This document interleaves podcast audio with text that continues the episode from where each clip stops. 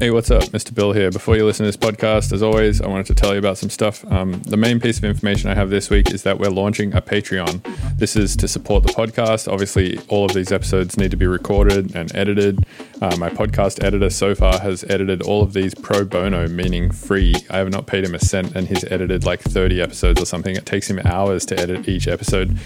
So I would really like it for him to start earning some money, because I feel bad about him doing all of this work for me for free.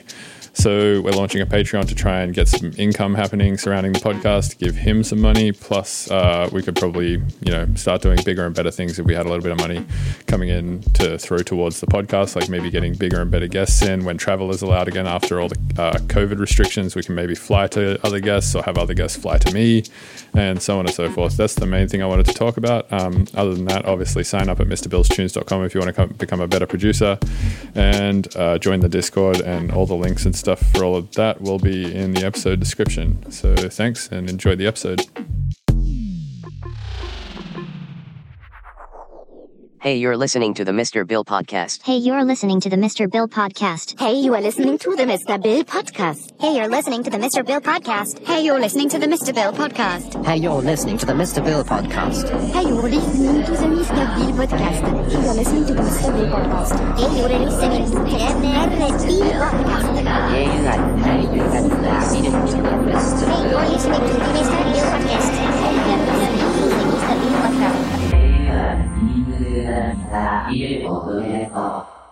Cool. All right, man. Well, yeah, thanks for doing the podcast.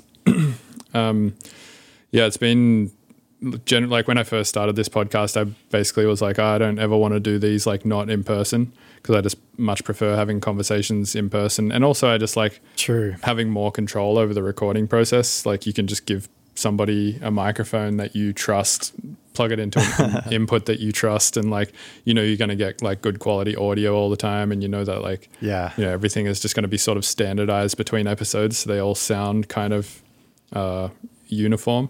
That's the worst, man, when you're listening to a podcast and like the audio sounds like they just put a phone like in the corner of a room or something. Oh, yeah, for sure. But yeah, then I thought about it. Like, so I didn't do any podcasts basically for the first month of quarantine. And then I thought about it and I was like, man, all my friends are like producers and shit anyway. I'm sure they can just record themselves into Ableton. Yeah, pretty much. Yeah. I'm just a big fan of like uniform series of things. I've always done that with like my albums and my releases of any kind. I've always like, had a continuous line of artworks like associated with music, and, I like to, quality control things a lot and make. Yeah. The only thing I haven't really done that with very well, I think, is my tutorials. I think I've kind of fucked up a little bit. I think they've like kind of evolved, but yeah, like your artwork. I mean, you've been working with Funny for ages, eh? Yeah. So I started working with him in 2011 for the first Electricado album. Fuck, that's ages ago. Yeah, it's almost 10 years. Dude, he's like doing some crazy shit now too. He's like doing a bunch of work in VR and stuff like that. No way. Yeah. Have you used VR much? I've never tried it, man. What? Oh, fuck. So he's doing this thing in VR with this program called Quill, and it's basically like infinite 3D space, but you have a paintbrush and you can just paint in 3D space. Oh, yeah. I've seen videos of people doing that. It looks fucking cool.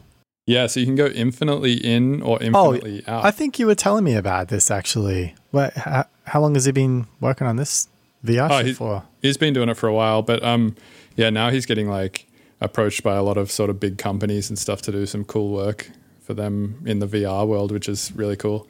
That's awesome. Dude, if you've never tried VR, next time you find someone that has a VR headset, you should ask them to let you play a game called Richie's Plank Experience. It's the most fucked up shit. I'll explain it to you. Basically, you put the headset on and you're just standing in a street, and then you turn around and there's elevator doors that open, and you're like, all right, cool, I'll walk into this elevator. You turn around, you can kind of see like the little crack in the door of the elevator whilst it like goes up about 60 floors. and then it just opens, and there's just a plank that's just overlooking a like 60 floor drop, and you have to like walk out on the plank, but because it's basically like taking up your entire peripheral vision, it just feels very real. So like your entire, everything in your body is telling you not to walk out on the plank, basically. Oh, that's crazy. Yeah, it's fucking nuts. And the graphics are like not even good. They're like terrible fucking graphics. But I guess because like it just takes up your whole vision. It really I don't know. It just like every possible like survival instinct sense in your body is going like, no, don't fucking do that. Do you have a VR headset? No, I just ordered one. So I ordered. Oh, weird. So I ordered an Oculus Quest, which is basically the cheaper version of the Rift. Oh, yeah. But it has less processing power. But you can buy this thing called a Link cable, and then you just plug the Link cable into your graphics card, of which I have a crazy graphics card now because I just built that new computer. I know you did, yeah. So I can just run the VR shit on my computer and run it to the headset using this Link cable. What did you get again? It was like a 2080 Ti or no? Yeah, a 2080 GeForce RTX. Yeah, I think it was a Ti, wasn't it? I don't know. I think it was fucking $1,000 graphics card though. Yeah, it was. Yeah, it's pretty overkill. I absolutely you went full YOLO on that build, dude. Did you end up getting the 16 core or the 12 core? I think the 16, but I actually have been having some slight issues with this computer. It's been having really, dude. So I get this problem sometimes when it's just been turned on for a while, and I always leave my computers on it, so I don't think it's I don't know, like you shouldn't have to reset your computer to like overcome this issue, but after like I don't know, maybe 8 hours of working or something, it's almost like the cache is full and it just starts hanging like intermittently every sort of, I don't know, 10 seconds or something. Oh fuck, I wonder if that's like a bottleneck with something, or maybe how much you got a shit ton of RAM too, didn't you? Dude, 64 gigs of RAM. Yeah. I named my computer, like, you know how you can name your system or whatever? Yeah, yeah. Dude, I named it Ram Ranch. Have you seen that song? No, but that's funny, man. A whole ranch of Ram. So there's this guy called Grant McDonald who made this song, and it's really terribly produced. It's just like some stock guitar, like some stock metal song in the background that's really badly recorded with him just like talking over the top of it, singing this song called Ram Ranch. And it's like 18 naked cowboys in the showers at Ram Ranch, wanting to get fucked, wanting to get sucked.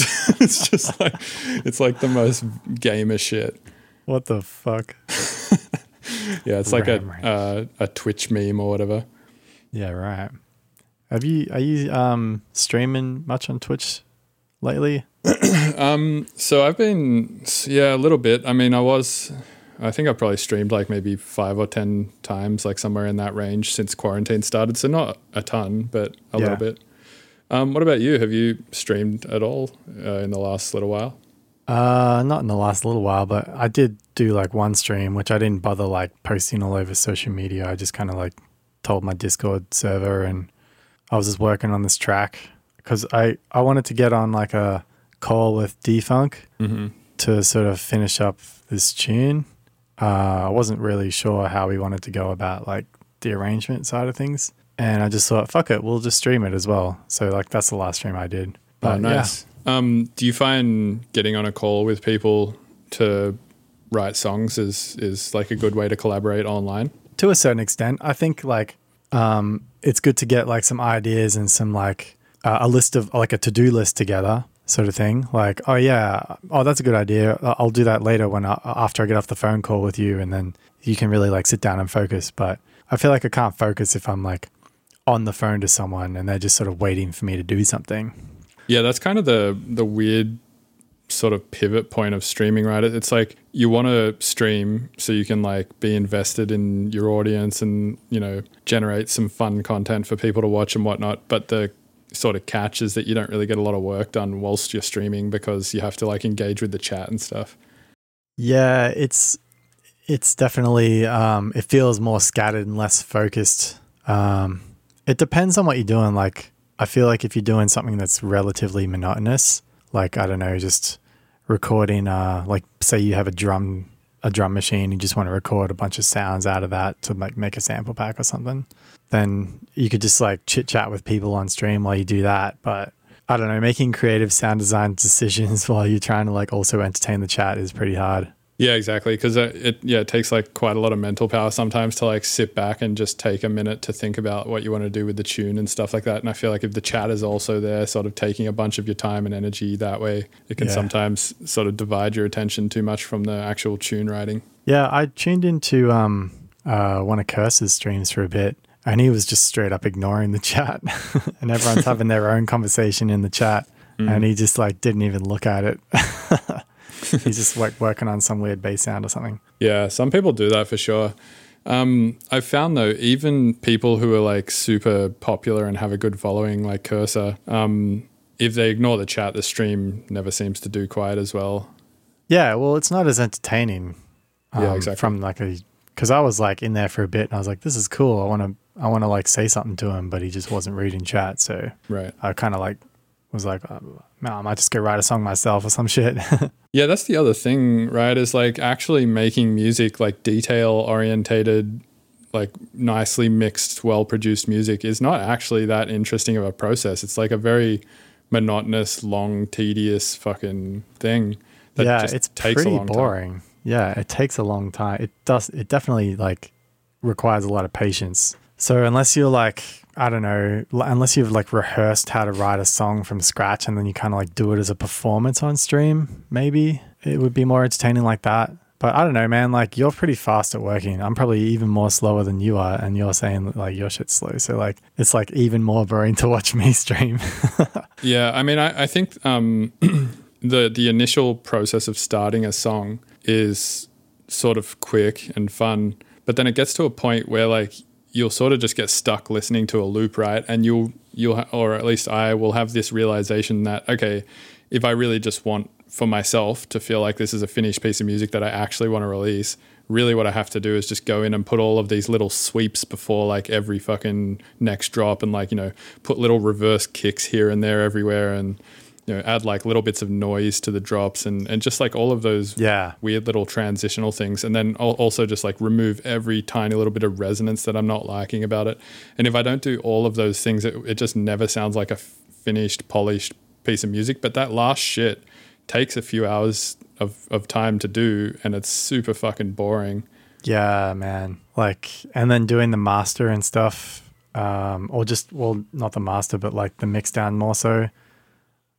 Takes ages.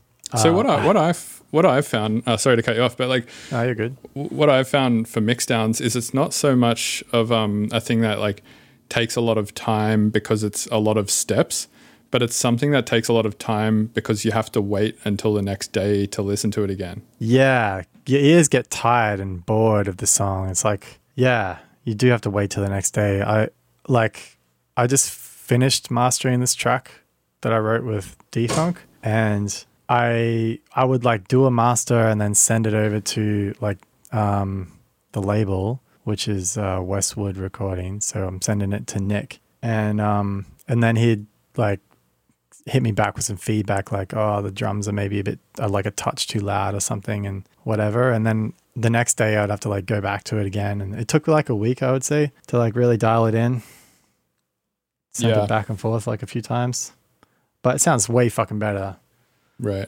Yeah, sometimes, and the reason why I say like it takes a long time in terms of just listening to it the next day or whatever is because I don't necessarily think that a good mixdown is like some, you know, like you don't have to go in and be like, all right, I have to put soothe on every channel. I have to, you know, compress every channel. I have to like do these processes to every single channel. Sometimes if you just give your ears a break and come back to it, it's something as simple as like, oh, the clap's like 2 dB too loud and the hi-hats need like, you know, slightly more 10K. And then you do it and you're like, fuck, this sounds so much more finished now just with those two things. Totally, man. I think the initial problems with the mix down that I had was everything was way too fucking wide, and I was missing a lot of the low mids because of it. And I didn't notice because while I was writing it, I just like... You know, you build a song from the beginning and you kind of build it up and you kind of just like get used to how the synths sound like that. Mm. But yeah, I basically went in and redesigned all the synths so they were less wide and had more low mids, and it sounded way fucking better. Right. When you're mixing, do you do like a lot of referencing? Yeah, like not usually, but I was I went full tryhard mode for this mixdown. Right. Usually I'm kind of just like, oh, that's pretty good. Like I just am like I feel like I'm pretty confident with how I mix, but you know, I just want to get the song out there before I hate it. Right. But yeah, this time I definitely like referenced the song to like some other fully produced songs. Yeah. That's something I've found to be almost like the best trick in the book over the last like 12 months or so is, and it's something I never did before because I don't know, I had this like limiting belief of like, oh, if you compare your shit to anything else then it's going to be less unique or something like that. Oh, okay. But I found that like your brain is just so good at playing spot the difference with things. So it's kind of, you know, if you look at two images, it's usually pretty easy to see what's different about those two images. And I feel like the same applies to sound. Like if you A/B between, you know, some really professionally produced thing that you know sounds good in your sets and you know sounds good on big systems and just sounds great in general. Yeah. And then you just compare it to your song, it's almost like you can just instantly be like, oh yeah, the hi-hats are like not loud enough or the synths are too loud or something like that. Totally, man. And I feel like it doesn't even need to sound exactly like the song you're referencing it to, but it has to like be comparable. Right. You know, like it's okay for the songs to be like mixed down slightly differently if creatively you believe this, that, and the other about your fucking song. But yeah, it's good to like compare for sure. Right. But anyways, quite often, and I don't know if you also get this email because you're also an educator, I get emailed a lot by people being like, hey, do you have any videos about mixdowns and like how to do mixdowns and mastering? And it's something that I've never really quite figured out how you would teach in a video, because it's like, I don't know, it's really one of those things that you need to be sitting in the same room as somebody and be like, okay, can you like very much hear that difference of the thing that I'm doing? Because a lot of people on their headphones and whatnot, they're just sort of like, oh, I can't hear the, you know, a 1 decibel difference at 10K or something like that. Yeah. But perhaps a solution to that, have you ever used a program called TrueFire by Sonarworks? I have Sonarworks, like reference 3 or whatever. Okay, I think it actually might be included with that, but Sonarworks really? Maybe they have this other program called TrueFire, which is integrated. Just integrates with your sound card, I guess. It just sort of runs in the background, intercepting your system audio. Yeah, and you tell it what headphones you have. So you say like, okay, I'm using, I don't know, Audis, LCDXs, and then it applies the inverse filter of that headphone's response. So perhaps, I don't know, if you did a mixdown or mastering course, you could sort of team up with somebody like Sonarworks and be like, hey, can we get a discount on the TrueFire thing for people who buy this course? And then they can like learn how to mix and master by, you know, using this thing. But I agree with you though, like teaching someone how to mix down and master is so tricky because it's like, it depends on the style of music and there's all these like other things to consider, like what, like especially with the style of music, because there's like mixdown decisions that you might do to depending on the fucking type of music you're writing. Like if you're writing, I don't know, like I might say like, hey, here's how you get your drums to sound way more punchy, but you might not want fucking punchy drums in like a chill song or something like that. Right, like yeah, somebody else slamming. Might be like, yeah, somebody else might be like, oh, this is how to make your drums sound shitty and pokey or something. Yeah, like it's so, and like mixdown is sort of, it's really blurry and gray. It's a gray area between like what creative decisions and like technical like decisions, I guess. So, yeah, like aesthetic choice and stuff like that. Yeah. I've noticed that in a lot of sort of future-based stuff, there's like this kind of, and a lot of lo-fi stuff too. They'll use like way more noise and distortion and like shitty sort of dusty breaks and shitty like distorted kick drums and like really lo-fi like mono sounding clap samples and shit like that. But it like suits the style really well. But from a traditional standpoint where you're, you know, let's say you compared it to like Psytrance mixdowns or something like that, it's like you would look at both and from like a almost objectively technical standpoint be like, that one is way worse, but stylistically it makes total sense. Yeah, man, totally. Like, and there's like, if you kind of look at the history of one genre, for example, like drum and bass, you know, the Amen break or just like little like things that kind of define the genre or just like pieces of history of that genre that like, although they might be shitty and outdated or whatever, you kind of throw them in there to sort of have a little nod, like pay your respects to like the people that defined the genre and stuff. And like, I don't know. I just keep thinking about like Trippy Turtle and like the bed squeaks and shit. Yeah, I was just going to say that. So for those listening who don't already know, there's a style of music called Jersey Club. And the guy who sort of got the biggest in it in the recent years has been this dude Trippy Turtle. And yeah, there's this one bed squeak sample. It's just like rah, rah, rah, rah, rah, rah.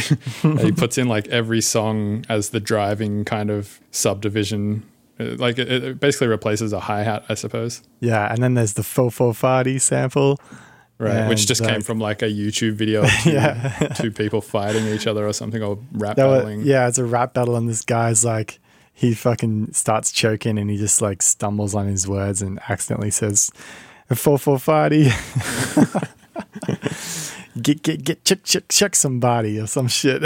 Right. It's so funny. And then there's like the water drop sample and like that same riser that they always use in every before every drop. There's also a lick that Trippy Turtle always uses, the one that goes, it's like this sort of downward arpeggio. Oh, true. Yeah, it's weird how, like, it's so weird how that's kind of, he just, like, really defined the fucking, like, it's like calling cards or something. I don't even know how to describe all that stuff. It's a signature.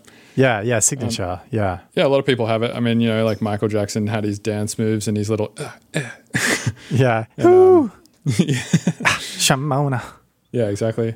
And now it's like, if anybody else does that shit, they're like, yeah, everyone else is like, oh, it's Michael Jackson's thing. Yeah, totally. Yeah, if you put bed squeaks in your song, it's like, come on, man, you're not Trippy Turtle, are you?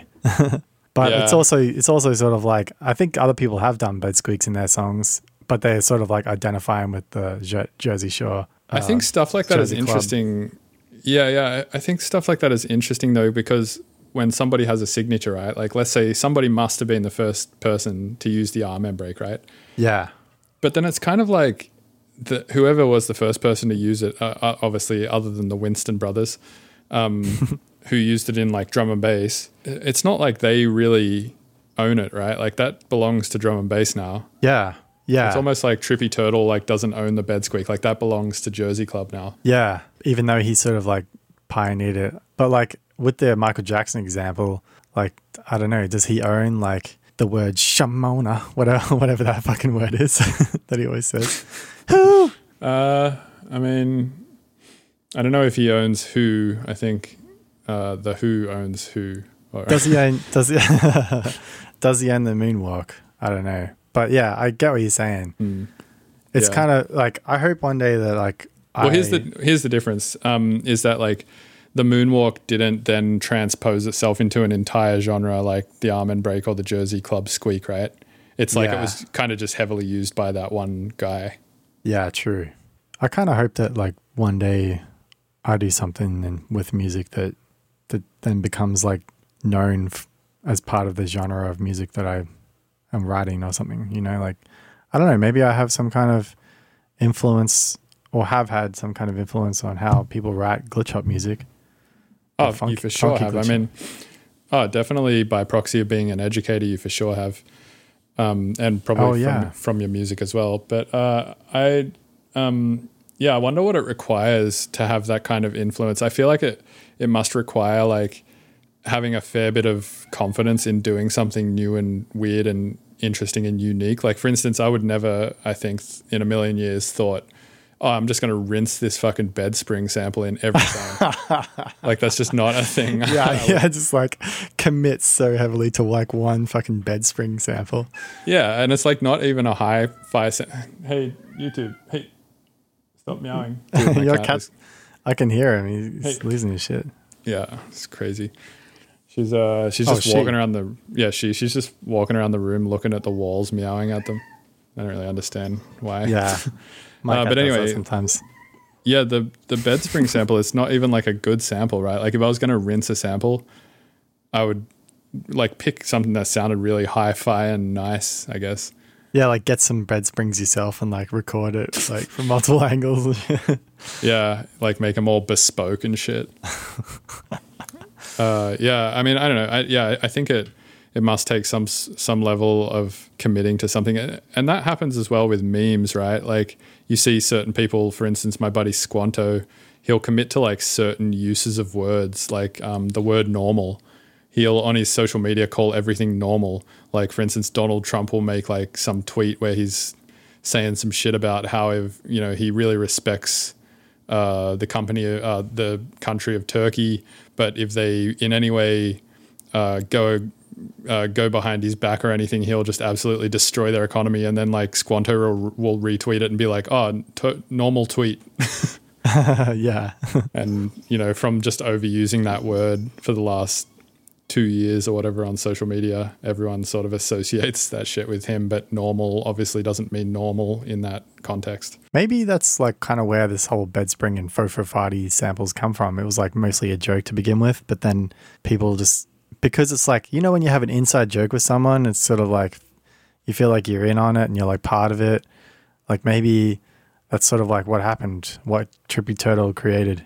Yeah, and then like maybe some buddies of his started doing it as well, and then it just started like a little movement. Like a little, like almost as a troll, but then become kind of half serious about it, but it's still sort of funny as well. I don't know. It's cool. It's interesting to think about. Yeah. Cultural movements in general are for sure interesting to think about. And you see that happening in all sorts of, I mean, it's been happening for fucking a long time, you know, people making tools and the development of agriculture and stuff like that. You know, it's... Oh man, speaking of tools, like when I was in Hollywood for the Ableton Loop conference, I saw Steve Duda do a little like talk, mm-hmm. and he was talking about how he's fucking writing meta music by creating a tool that everyone uses to write music with. He's like really shaped the way music sounds now in a real profound way. It's pretty cool. Yeah, he's definitely had like a huge influence on music. Yeah, just by music in general, man. Right, just by making that plugin specifically. Yeah, I watched that talk on Ableton's YouTube channel after the fact. So he was on Il Gates's podcast the other day. Oh, cool. He had this funny analogy. So you know how like somebody came up to him and they were like, hey man, I pirated your plugin, but you know, hope you don't mind. Like, and then asked him some like question about the plugin. And he was just like, why would you like tell me that? It's the weirdest thing to tell me. And then he was thinking about plugin piracy and what it's like. And he decided that it's not like actual theft because, you know, when you steal something, like let's say I go to the shop and steal a can of Coke, then that shop no longer has that can of Coke and I then have that can of Coke, right? Like it's a like physical possession that is now not in somebody else's possession and is now in my possession. Whereas when you pirate a plugin, it's now like if I pirated Serum, which I did not, but if I did, it would be in my possession, but it's not like it would no longer be in Steve Duda's possession. Yeah. So his analogy was it's like going up to somebody and telling them that you jerked off to pictures of their girlfriend. Because he was like, you know, it's not like I don't have my girlfriend anymore, but it just feels like it's like something of it has been taken away from me. That's so funny. Yeah, like he's so funny, that guy. Fucking hilarious. Yeah, I thought it was a good analogy. But also the crazy thing is that like he came from an engineering background of, you know, producing rock records, and I think him and Deadmau5 like produced some 9 Inch Nails records back in the day, and like wow. Both him and Deadmau5 were both like, I think they mainly came from like, you know, producing music for other people before they came into their own worlds. And then Steve Duda had like no programming background. Yeah, man. He's like crazy. So you can just download the SDK pack from Steinberg's website. So he just downloaded that and then tried to figure out how to get it to compile, and then sort of taught himself how to program from there. I respect that so much because like that's how I fucking taught myself everything I know as well, man. Like everything about Ableton and everything I know about music production, I just like taught myself or asked friends or looked it up online. But essentially like I didn't go to school or anything. I just kind of like figured it out because I wanted to know so bad how to do it all. Yeah. So that's actually one thing. Like I have a list of notes here of stuff that I wanted to talk about with you. And one of the things on that list is how you learn new things. Cause I feel like you're one of those people that can just pick any new thing up and just figure out how to do it. And that's like a really sick skill to have. And it's a skill that I don't think I have, at least not as much as you do, where I can just like pick a new thing up and just learn it really well. Because for me with Ableton, I learned like most of it myself, but a huge chunk of my like audio theory knowledge and production tricks and just random little bits and pieces of information came from university. Yeah, right. True. Thanks for the compliment, man. Yeah, of course. I mean, I've seen you do it with so many things. Like I've seen you do it with, I mean, obviously like Ableton, but also like video editing, like, you know, you just picked up whatever it was, Final Cut or Resolve or something, and Premiere, yeah, and got really good at that. And like I assume you made the intro yourself in like After Effects or something like that. I didn't actually, but I have done some other stuff in After Effects. Like if you look at the videos for my YouTube album on my YouTube channel, there's like this dude who's like got four arms and he's floating in the clouds with a bunch of gear and it's sort of animated to the music. I did that in After Effects. Oh, nice. Yeah, that kind of stuff. I mean, I'm now I'm in quarantine. I'm trying to get better at it. And I find a lot of it, a lot of what was holding me back from learning new skills was just patience.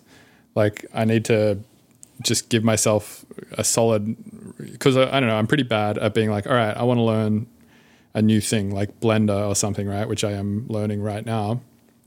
And I'll like download the program, install it, open it, take a little look at it and be like, oh, this is pretty fucking complicated. And then I'll take a look at a manual and be like, oh, this is too much. And then I'll just like shut it and then just not think about it again for a while, which is definitely not a good way to learn things. You need to be both patient and also persistent, right? I think like the best way to learn something is to like come up with a project that seems like pretty achievable, like a really simple project that you kind of like are really interested to do, like you're really invested in doing it. Like maybe in Blender, you just want to know how to make your Mr. Bill logo 3D. And then just render that out or something. And that's like a really simple thing to do, I assume. I don't know. I've never used Blender. Yeah, no, totally not too hard to do. And then they kind of work backwards from there. Like, well, first of all, like what kind of file type do I need to have my logo in to import it? And like, how do I import it? And then sort of like go from the beginning until you reach that like goal and complete the project. And like along the way, you sort of figure out a bunch of things. Yeah, so I guess that's kind of how I approach learning new things. Like with woodworking, for example, I haven't done a lot of woodworking, but I built the desk in my studio and it was kind of just like a, you know, I had a project in mind and then I just sort of worked backwards from there. Like, where do I buy wood from and what kind of tools do I need and shit? And just, yeah, kind of just have a project in mind and then kind of think about how to get there.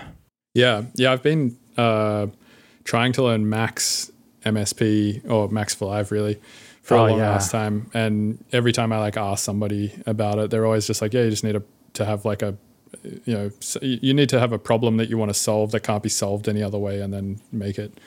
Yeah. I would really like to learn Max for Live. And actually I dived a little bit into it and ended up making this thing that I really wanted to make. Basically, it's I called it the spectral subtractor, and essentially you have two channels in Ableton, and then you can send both channels into two different inputs of the Max for Live device, which will be on a third channel, yeah? And then what the Max for Live device does is it takes a look at the first channel and negatively applies its like real-time spectrum to the second channel, so you're basically subtracting A from B, Right. And this is designed to be a mix tool that kind of carves out the exact space necessary to have another sound sitting in the mix, or? It can be for whatever you want it to be. But what I wanted to do with it was take a full song with the vocals and then the instrumental and be left with the vocals. So creating like DIY acapellas. Okay. So Jan actually made a Max for Live device recently called Spleeter, which does that basically. So you know how Acusonos Regroover works, where you can put a sample in and it like spectrally sort of splits them apart into four stems. Yeah. Oh my God, did she do that for vocals? She did that. So there's this company called Deezer from France. They're like a big streaming network, kind of like Spotify or iTunes or something like that. Yeah, I know Deezer. Yeah. Yeah. So so they developed this open source AI shit called Spleeter.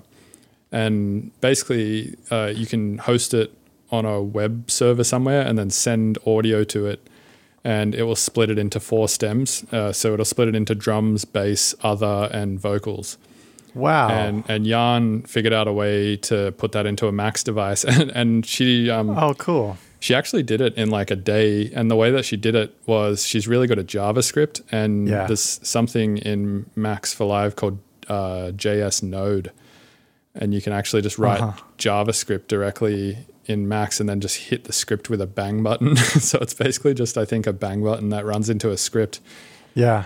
And you have to install a VM, and the VM is called Docker. So it's basically like a virtual machine that runs already on your Windows machine or Mac that has all of like the Python shit installed and JavaScript shit installed, or whatever's necessary to make this Spleeter thing work. Oh, I see. So like all the like packs that like it requires. Yeah. So the easiest way to install it is install the VM that has everything you need. And then you just put Spleeter on a channel, hit it, and then it accesses that VM and splits a tune into four stems. It's pretty fucking impressive. That's awesome. I feel like she could just make that into a website. Oh, I mean, you could, but like this is just a way you could do it in Ableton. It actually probably would be way easier to do as a website, but yeah, instead of having like an app or something. But man, that's so cool. I want to try that out. Can you fucking show me that shit after we finish this podcast? Yeah, and for anybody listening, if they want to use it, type into Google Azuki Bandcamp Spleeter and you'll find it, because she's just selling it on her Bandcamp for $1. Oh man, she's rad. Oh, and by the way, I saw it was like you guys' anniversary or something. Oh no, it was her birthday. Oh, her birthday. Yeah. Yep, she's crushing it. Nice. So I guess like going back to learning new stuff, I'd like to talk about, I guess, like your routines and stuff like that, because I feel like learning sort of takes time out of your day, right? So it's something that you have to be excited and passionate about doing, but it also has to be something that you're willing to give away some of your time to get that skill in return. So do you have like some sort of routine or structure with your life where you sort of wake up and then like dedicate X amount of hours or a certain time of the day each day to learning a new skill, or how do you manage yourself in general, I guess, is the question. I mean, I wish I was like that organized, and sometimes I have like bursts of trying to organize my life like that, and I have varying degrees of success with it. Usually, like, if you're asking about my like whole routine or whatever, it's pretty much just wake up, eat food, and then try to put as many hours in as I can to do with like music or anything really, just to do with like my career or whatever. Something that isn't just fucking wasting time like playing video games or whatever. And like, so my whole deal is like, I try to measure the success of a day, any given day, by looking at the number of hours that I put in. And if I put in all the hours that I wanted to put in, which is usually like not too crazy, like 6 to 8 hours, I would call a successful day. And then by framing it like that, like, yes, I put my hours in, I showed up for work and I put my hours in. By framing it like that, I kind of avoid feeling bad about like, let's say I sit down and try to write a song and the song turns out like shit, then that might feel like a failure if I look at it like that. Like the thing that I made today is sucks, you know, and I might feel bad about that. But if I look at it like, hey, I showed up for work and did a solid day's work and everything like that, then that's a win. You know what I mean? Yeah. I mean, I try. I don't know. I don't necessarily look at the success of a day on how many hours I put in so much as how much I got done, I think. And also, I guess how I feel has a lot to do with my success. Like, if I feel happy, I'm like, that's successful. I feel pretty good. Yeah. I mean, obviously, the thing, like, getting stuff done feels good. But yeah, like, sometimes, like, as far as like learning shit and experimentation and stuff, if you spend all day learning and experimenting, it might feel like you've actually achieved nothing, but you have kind of like achieved like a, I don't know, more knowledge or something like that. Totally. Yeah. I mean, you don't always need a product at the end of it to have done something. So what I've found is to get that feeling of I've actually done something and I feel good about my day is I have a task manager. So it's I just use Microsoft To Do, and I pretty much just write down, like, I'll sit there in the morning on my phone in bed usually just thinking about all the shit I want to get done that day, and I'll just write it all in a list. And then I'll wake up and I'll just sort of group it into like, okay, all of this shit is me sitting in a computer, all of this shit is like cleaning, all of this shit is like stuff I have to go out to do. So I'll just sort of group all of those into things, and then I'll just tick them off as I do them. And then even if none of it's music or product creation or content creation related stuff, I'll get to the end of the day, and if I'm like, oh, fuck, did I even do anything today? If I look back at that task list, I'm like, oh, yeah, I did like all of these things. And if you just break your day down more granularly, you can actually just get more dopamine hits by ticking off more tasks, I've found. So you can just, you know, like if you, like you said before, learning something, you need to break down the steps to do it. So you could write on your task list, learn new thing, and then just tick that off, right? Or you could write on your task list, learn new thing with the sub-steps of, you know, go to the website, click on this thing, read this PDF, install this thing. And then like if you tick all those off, it'll actually feel like you did more. Totally. I agree with you. And I think like reflecting on the day is a good way to kind of congratulate yourself. Like if you just, at the end of the day, you're brushing your teeth before bed or something, and you think back on the day and what you did, and just kind of try to remember all the, you know, things that you did and how, like, how you achieved those things is a good way to do it. But I think, like, maybe like, you can get into, like, you have to find this balance between, like, spending fucking ages, like, making lists and shit, and, like, not spending enough time doing the things. Well, so, here's what I've found. I've found that if you make a list of stuff to do, like let's say you spend 10 minutes at the start of the day making a list, but then you have no downtime between tasks, it actually makes you more productive, because if you don't have a list, you do task number one, right? Like let's say I wake up in the morning, I'm like, oh, I got to answer that email. By the time I like come to my computer and answer that email, I like kind of forget what else I have to do. So then I'll sit there for like probably 10 minutes anyway thinking, and then be like, oh, yeah, I got to do that. And then I'll like do that. And then I'll sit there again for like another 10 minutes thinking, and then be like, oh, yeah, fuck, I got to do that. And then like, you know, before I know it, I've just wasted like 30 to 40 minutes in the intervals between the tasks just thinking about the next thing I have to do. Whereas if I spend that 10 minutes of constructive and uninterrupted time making a daily list, I can, you know, knock out 5 or 6 tasks in half the time because I didn't take a break in between any of them. Yeah, that's true.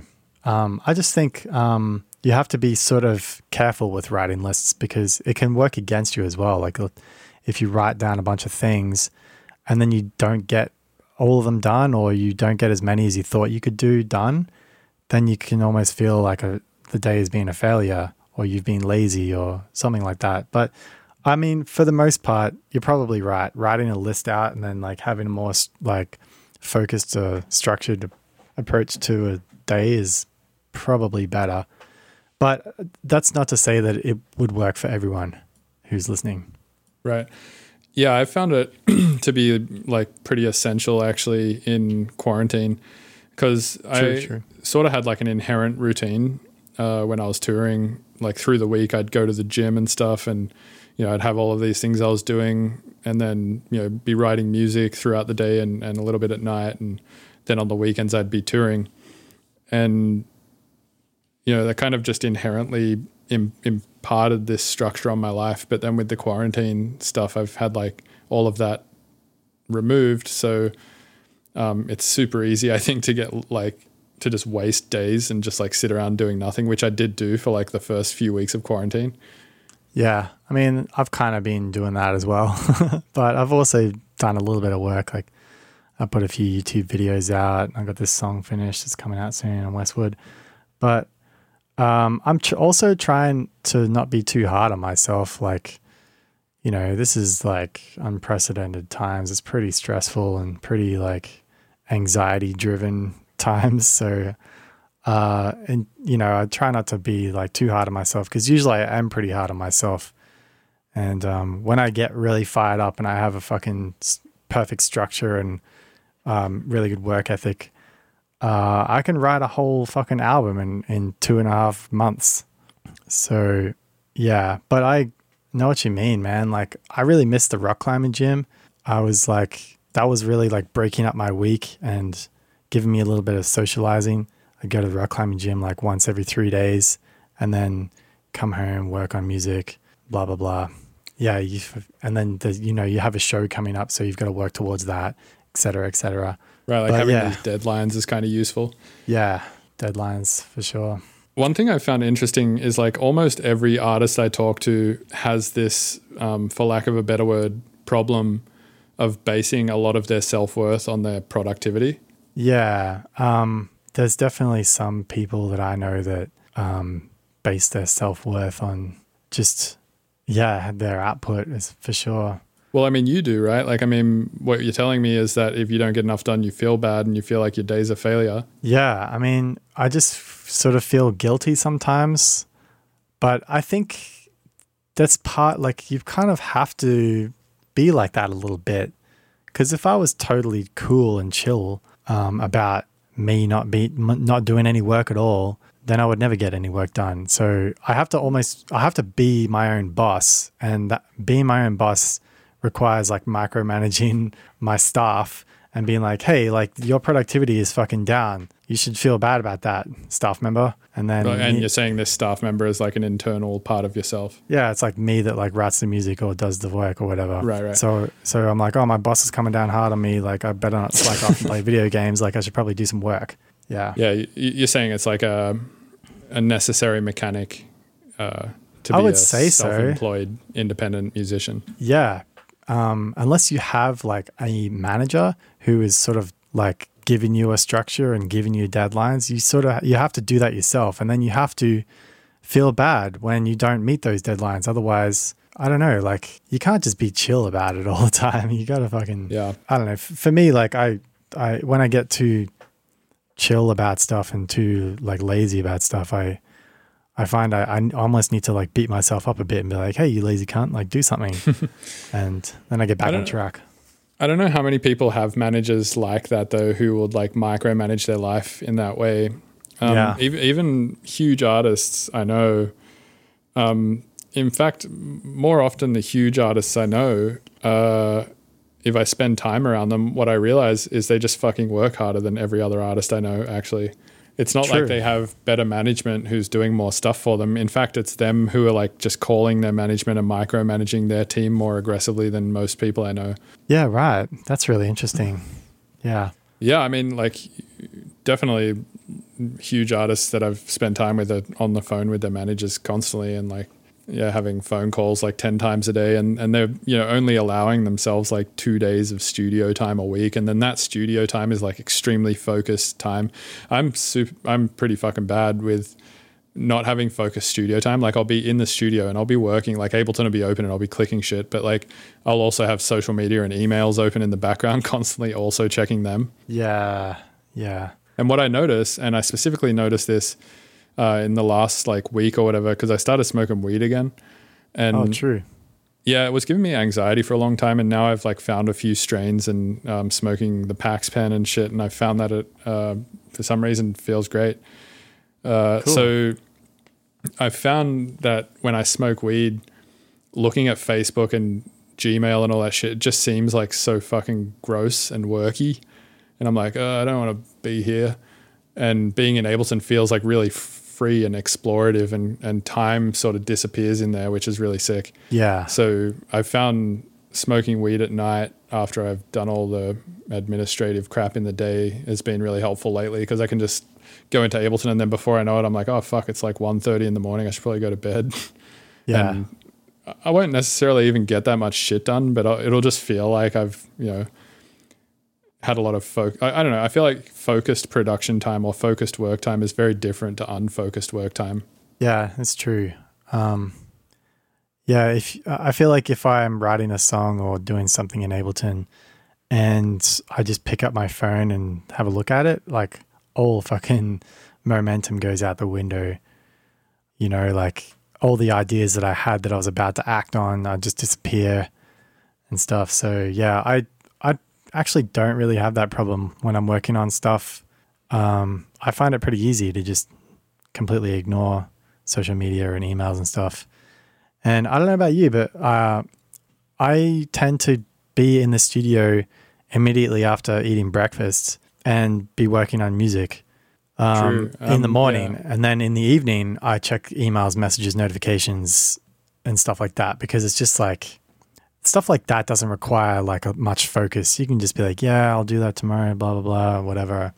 Here, I sign this document, la, la, la. Yeah, I'm sort of the opposite. I think I get up and I like eat and then sit around for a bit and then maybe go for a walk and then eat some food and clean the house a bit and do some emails and shit and then, you know, eat like dinner or something. And then I'll usually like start fucking around on music at like 8 or 9 p.m. at night and then work until like midnight or 1.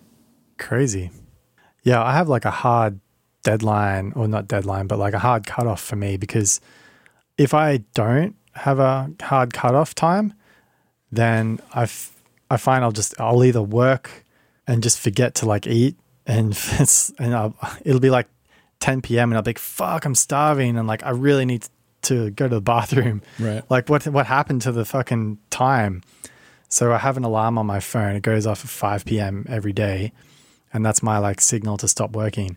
And it's nice to have that, because if also during the day I feel like I might want to give up and just like go, fuck it, I'm not getting anything done today. Like I can't focus. Like this is not working. This song sucks. And just bail on it. I'll look at the time and be like, well, you know, it's only 3:00. I've got like 2 more hours of work to do. So I'll just like stick with it. And then at 5 I can fucking go play video games. So that's kind of how I approach it. You know, it's kind of like a time.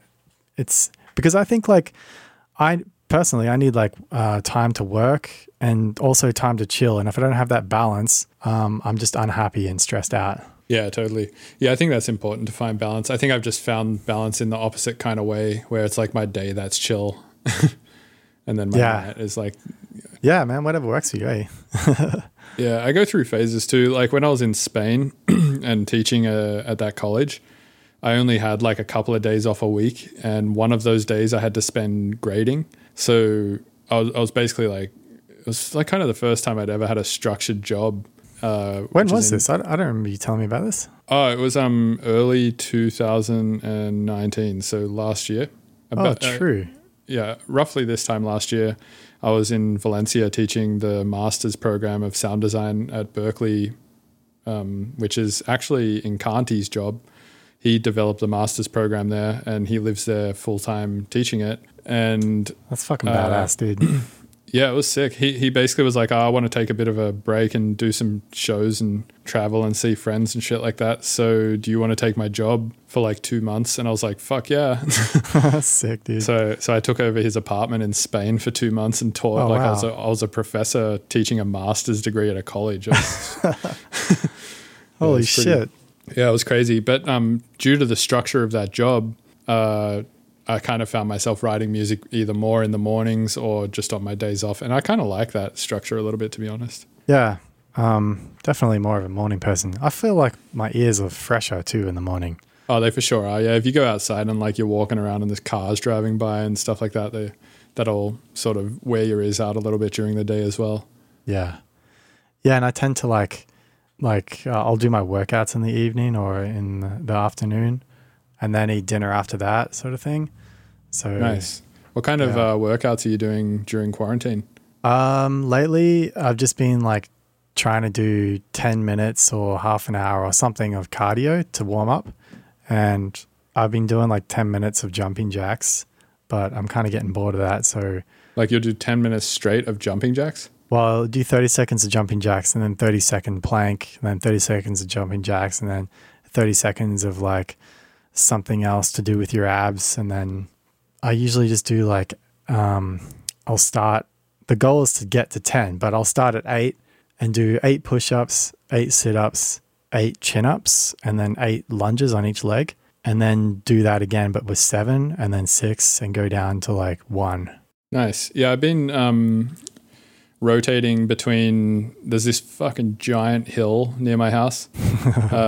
And what I'll do is just like walk down it and then walk back up it. But it's like a severely, I don't know, it's like, I don't know, half a mile or a mile maybe, but it's like, I don't know what kind of incline. It's insane, man. It's so steep. Just walking up it is like fucked. So I'll do that. I did that this morning.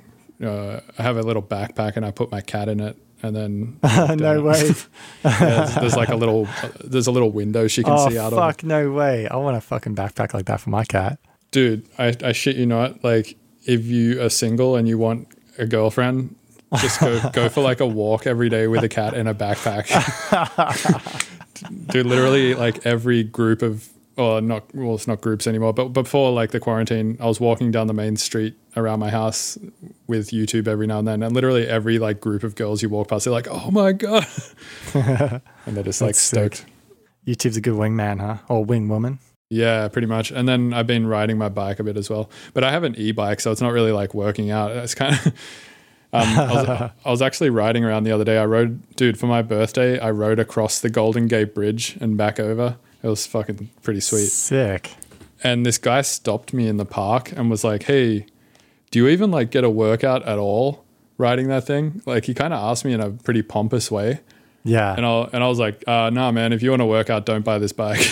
That's kind of a dick question. Like how he's like assuming that you're using the bike to work out. Yeah. Oh, no. Yeah. That's absolutely not why I ride an e-bike. Yeah, like I feel like you have an e-bike just to like get around and shit, right? Pretty much. And like San Francisco, it's honestly like a really small city. So having an e-bike is... Oh, yeah. You live in San Francisco now. Oh, yeah, dude. It's, yeah. Where did you think the Golden Gate Bridge was? Oh, like, yeah, I know it was in San Francisco, but I just remembered like, because you've lived in Denver for so long. I just kind of always remember you live in Denver, but... Yeah. Yeah. Yeah, I kind of got over Denver. I mean, that's not why I moved here, is because I was over Denver. I moved here to be in a relationship. But yeah, I don't know. Like now that I live here and then think back on Denver, I do think of Denver in a fond way and I really do miss it. And, you know, I'm keen to go back and visit every now and then and stuff. But kind of thinking about like a lot of the shit that's good about San Francisco makes Denver seem somewhat mids. Yeah, true. It's just like, I don't know, it's always... In the winter, super cold, and in the summer, super hot.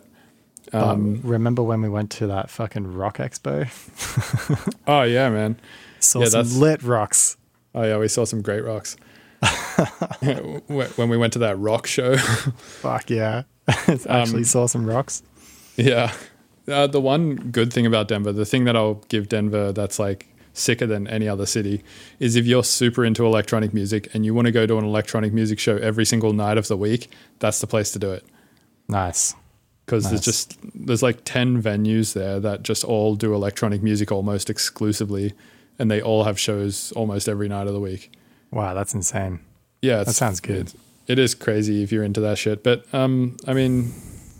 San Francisco is pretty close to where I'm at now, like Vancouver. I feel like I could get a bus to San Francisco. Yeah, you probably could. I mean, it's how much further north are you than Seattle? I think you can get a bus from Vancouver to Seattle and it takes like 4 hours, man.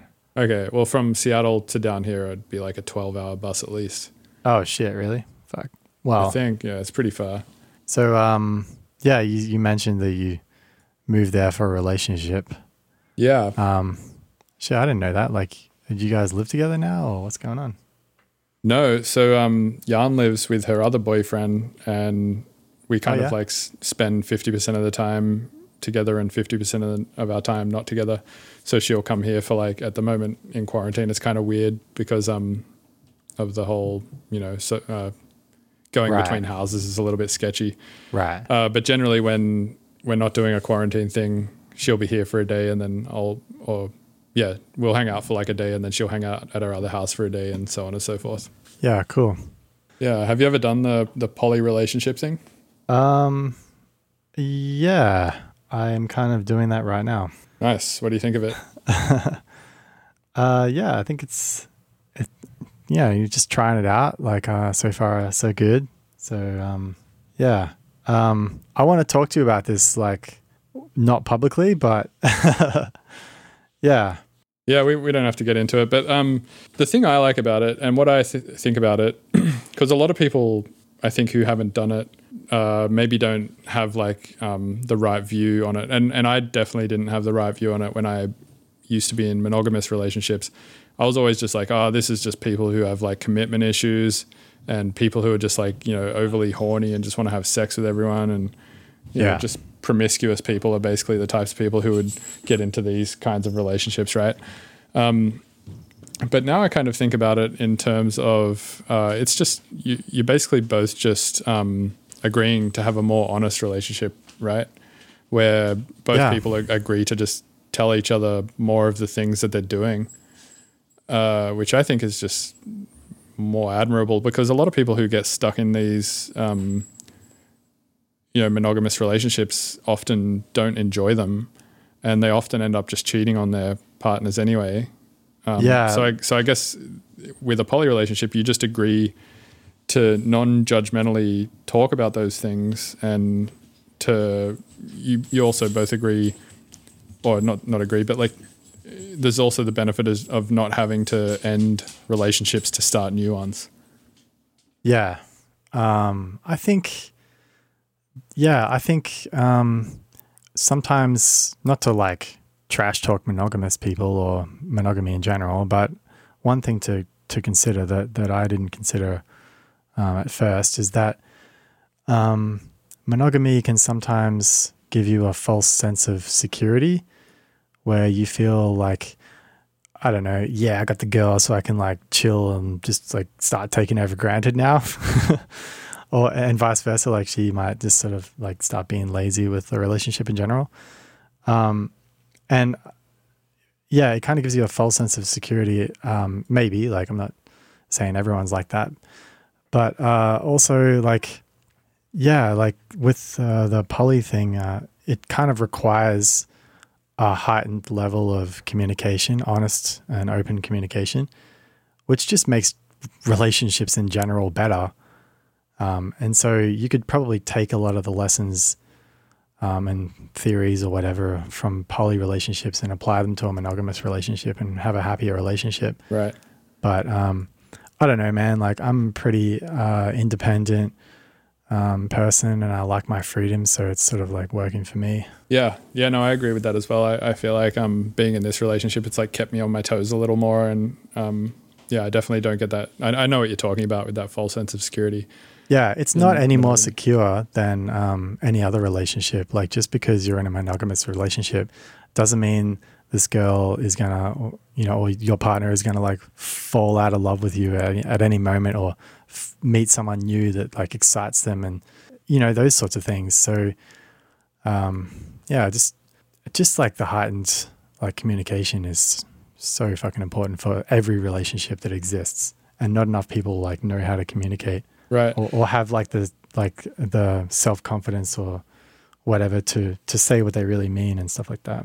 Yeah, for sure. I've also been in monogamous setups in the past too where it gets to a point where I'm like, I don't want to break up with this person, but I really want to be with this other person or vice versa. The opposite has also happened to me.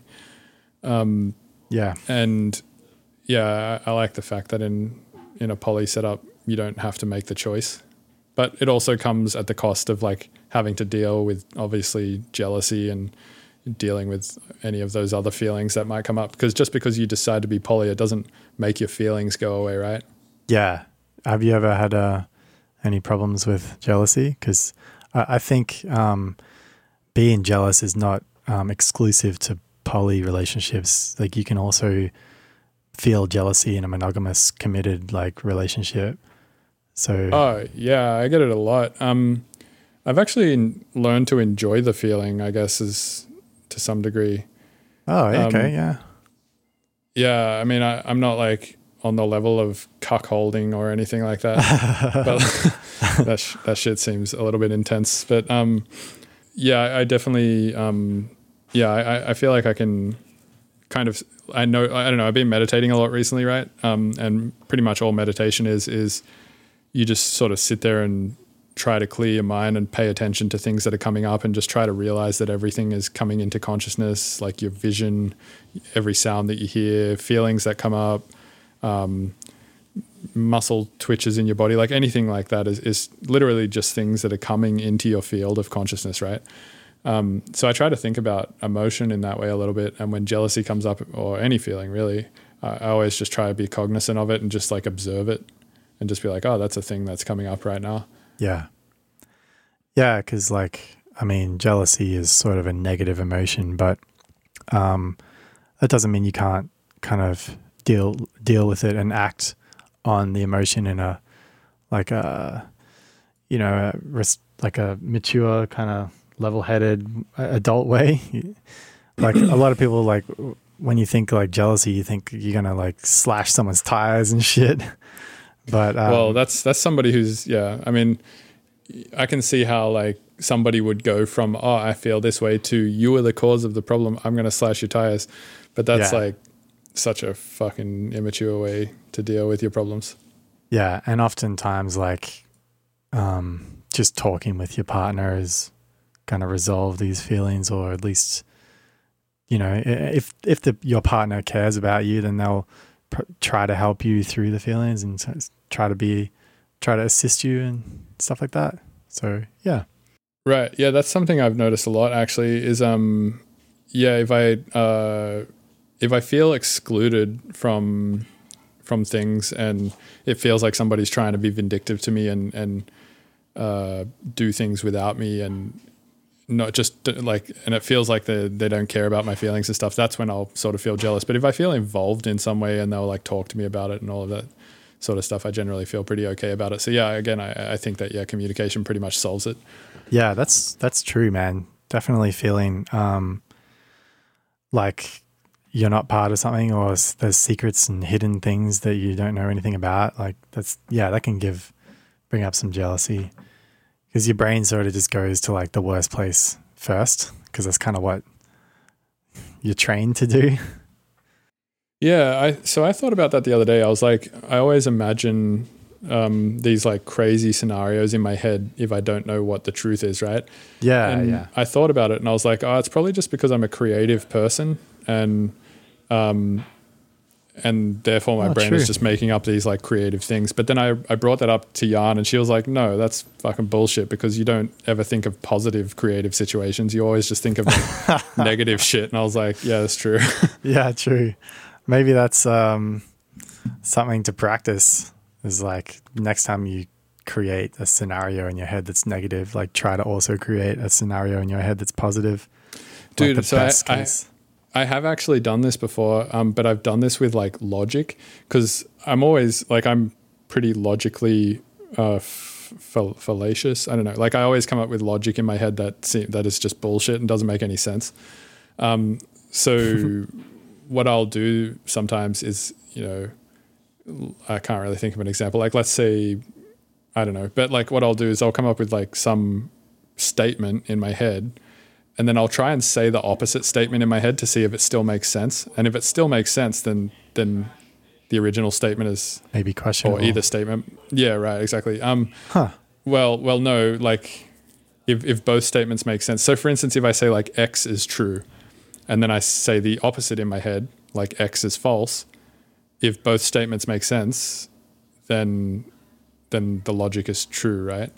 Oh, if both. Oh, okay. Yeah. I see what you're saying. I thought, so for like, instance, like, I thought what you were saying was like, if X is true, then like if you say X is true and then you also say X is false, and like both of those statements check out, then that would like destroy your logic. No.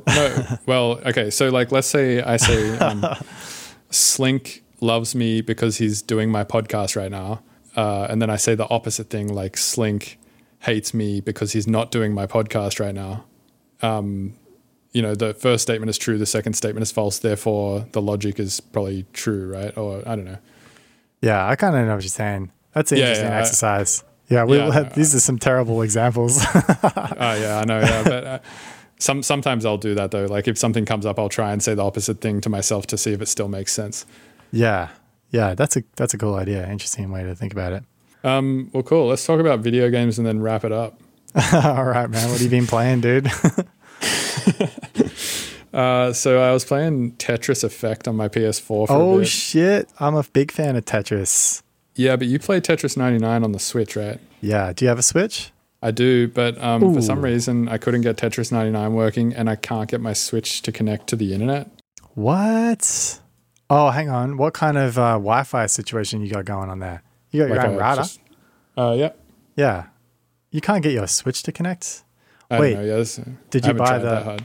Like, did you buy the online thing? You got to buy the thing. Yeah, I think I did. Yeah. You can connect. I don't know. Yeah. Anyway, I was playing that for a bit, and I'm down to play Tetris. I'm down to try and play Tetris 99 with you for sure. Oh, fucking kick your ass, mate. For sure. Then I also bought Doom on PS4 and played that for a bit. The new Doom. Oh, the new Doom where you like kind of run up to the monsters and fuck them up. Yep, that's also like the old Doom. I haven't played Doom since like the 90s or some shit. Oh man, Doom's sick. And then what else have I played? Have you played Animal Crossing? No, my housemate is actually borrowing my Switch at the moment. He bought it, so he's been playing it a lot. It's pretty good. It's like the fucking COVID-19 cure, actually. Yeah, that's what I've heard. Yeah. I kind of got bored of it though. Yeah, before all of the COVID stuff, I was playing a little bit of Breath of the Wild on Switch, which is pretty sick. So fucking good. It's an amazing game. Yeah, that was a great game. What else? Still playing a lot of online chess. Oh yeah, I forgot you. You're still playing chess, huh? What's your fucking? What are they called? Rating? Yeah, your rating. It's still only around like 11 or 1200. Okay. But what kind of games are you playing? Like 30-minute games or? 10 minutes still. 10 minutes? Yeah, so it's not quite Blitz, but not quite classical or whatever. Man, Italy. I had a couple dates with this chick and we played some chess over the board. Oh, analog chess. Yeah, analog chess, face-to-face. I hadn't played chess in a while, but I fucking wrecked her, dude. But to be fair, she was pretty shit. Man, she got smoked, dude. Nice. It's just like take all of her piece. It was mean. I was like thinking up strategies and I was like, I better not do that. That's just mean. I'm going to ruin this date, dude. Yeah, we should play some chess sometime, man. She would admire your chess blasting skills. Chess blasting. She's like, I had a date with this guy. He was an absolute chess blaster. Absolute chess blaster. Yeah. I'm down to play chess for sure. Actually, that's probably my most frequently played thing. And the other thing is I've played like 2 games of Counter-Strike since quarantine started, I think. Yeah, nice. I re-downloaded StarCraft and had a couple of games, but I think I like watching StarCraft more than playing it. Yeah, I feel that way about a lot of video games too. It's almost like playing it as effort, and also like it's sort of more fun to watch somebody who's actually good. Yeah, I just cheer on like some epic dude who's like spent his entire life like practicing, and then you just watch him. He's like, oh, that strategy's genius or whatever. Yeah, I fucking love esports, man. So much better than real sports. I love that they're also still somewhat intact, even given the quarantine thing. Yeah, totally. It's cool that they survived this and analog sports did not. Yeah, dude, like everyone's mad about like hockey in Canada anyway, mad about hockey like being cancelled. Mm. And I'm just over here watching like the StarCraft II GSL. And they're just playing online or?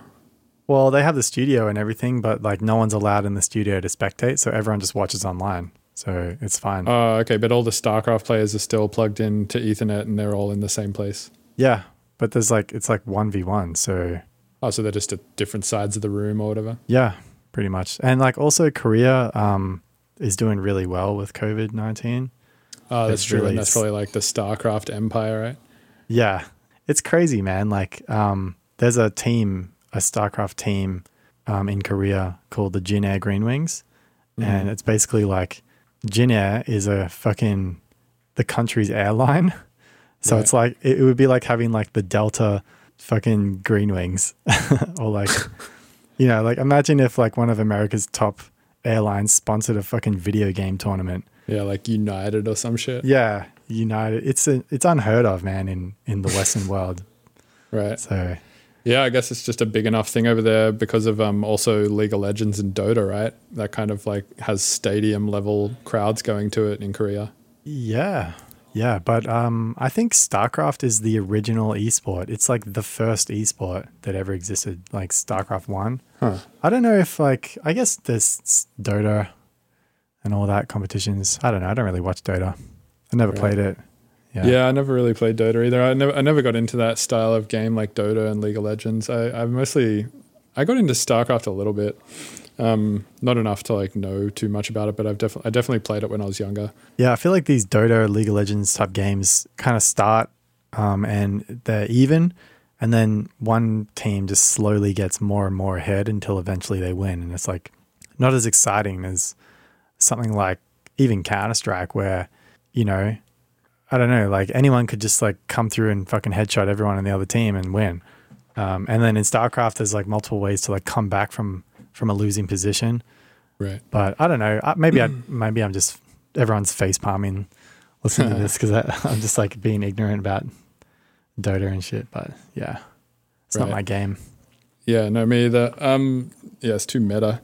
Do you think if they turned music production into an esport somehow, like competitive music production or something, that you'd get a bunch of young kids who are into gaming interested, and within like 2 years you just have like these fucking insane producers who are just shitting on everyone? I mean, I guess you kind of already have that, right? And the competitiveness is just like Spotify plays. Yeah, pretty much. I mean, I'm not a very competitive person.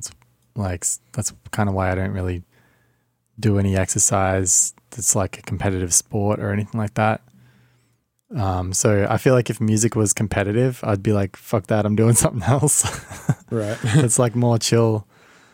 So I don't know. I'd say music to some degree is competitive in the sense of like getting shows and bookings and upping your fees and getting more plays on the internet and all of this kind of shit. Like, that's not my job, man. That's my agent's job. You know what I mean? I just write the music. Right. Yeah, for sure. But I mean, it's your paycheck at the end of the day, right? Yeah. I definitely feel lucky to be in a position where I kind of have all that sort of locked down for the most part. Yeah, for sure. How much of that would you say is based around shows and music sales versus like education and stuff like that? Well, as far as like my income goes? Yeah. Like income from shows is like my main source of income. Right. Okay. Playing shows is like how I earn a living, and then everything else is kind of just like pocket money, you know? Right. Okay. So you'd say like shows is 80% or something. Yeah. And then like YouTube after that. And then like whatever money I make from the music that I write is like at the bottom of the list. Right. Yeah, man. Fuck music sales. I mean, they're doing all right now because Bandcamp keeps waiving their fees, which is cool. And then everybody's like, sick, let's support the artists, and goes on like a spending spree on Bandcamp, which is fucking awesome of Bandcamp and awesome of people to do. Yeah.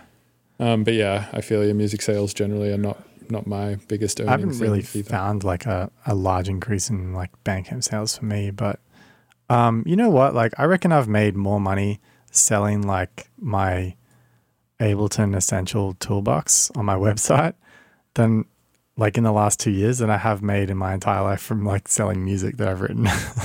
What's in your, what's in the Ableton Essential Toolbox? It's just like a couple like racks and stuff that I made. It's just like, my side chaining setup. It's just a channel you can drag in and there's like racks on there. Just, a really nice solid sounding sub, And just like a few tools, like a widening tool and just a couple things like that. And it's like only $10, but I've sold heaps of copies of it, which is awesome. Yeah, people love shit like that. People love these like all in one, this will solve all your problems kind of shit. Yeah, I mean, I kind of just like, if you watched all the videos on my YouTube channel, you can make the pack yourself. But this, you know, like this is like the lazy man's option where you just pay me $10 and I just give it to you. You know what I mean? Right. Yeah. And it's cool to have people support like that. I got to make some more shit to sell on my website, actually. Yeah, and with that toolbox, do you sort of like plug it on every video? Like at the end of every video, be like, so if you want all of the crap I used in this video, go get the toolbox? Or did you just like plug it in one video one time?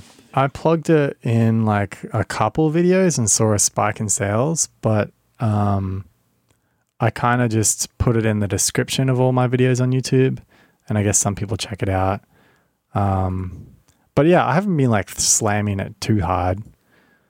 I don't want to be that guy that's just like always fucking talking about promotional shit. Just always talking about your toolbox. Yeah, always talking about my box, which you can, which is available for sale at slynk.net. It's only $10. Go and buy it right now. It's available on Slink's OnlyFans. Yeah, comes with a free picture of my butthole. Nice. All right, man. Well, yeah, it was a great podcast. We should probably wrap it up, but I appreciate you doing it. And for sure, man. Yeah, if there's anything you want to plug, let's do it right now. I feel like I've already done that, but I'm glad that we're ending the podcast right after I said something about my butthole. Yeah, someone will just skip to the end to be like, oh, I wonder where they got to with this one. And they're like, oh, buttholes again. Talking about Slink's buttholes. God damn it. This always happens. All right, man. Thank you. Have a good one. All right. Peace, brother. Thank you for listening to the Mr. Bill Podcast. Thank you for listening to the Mr. Bill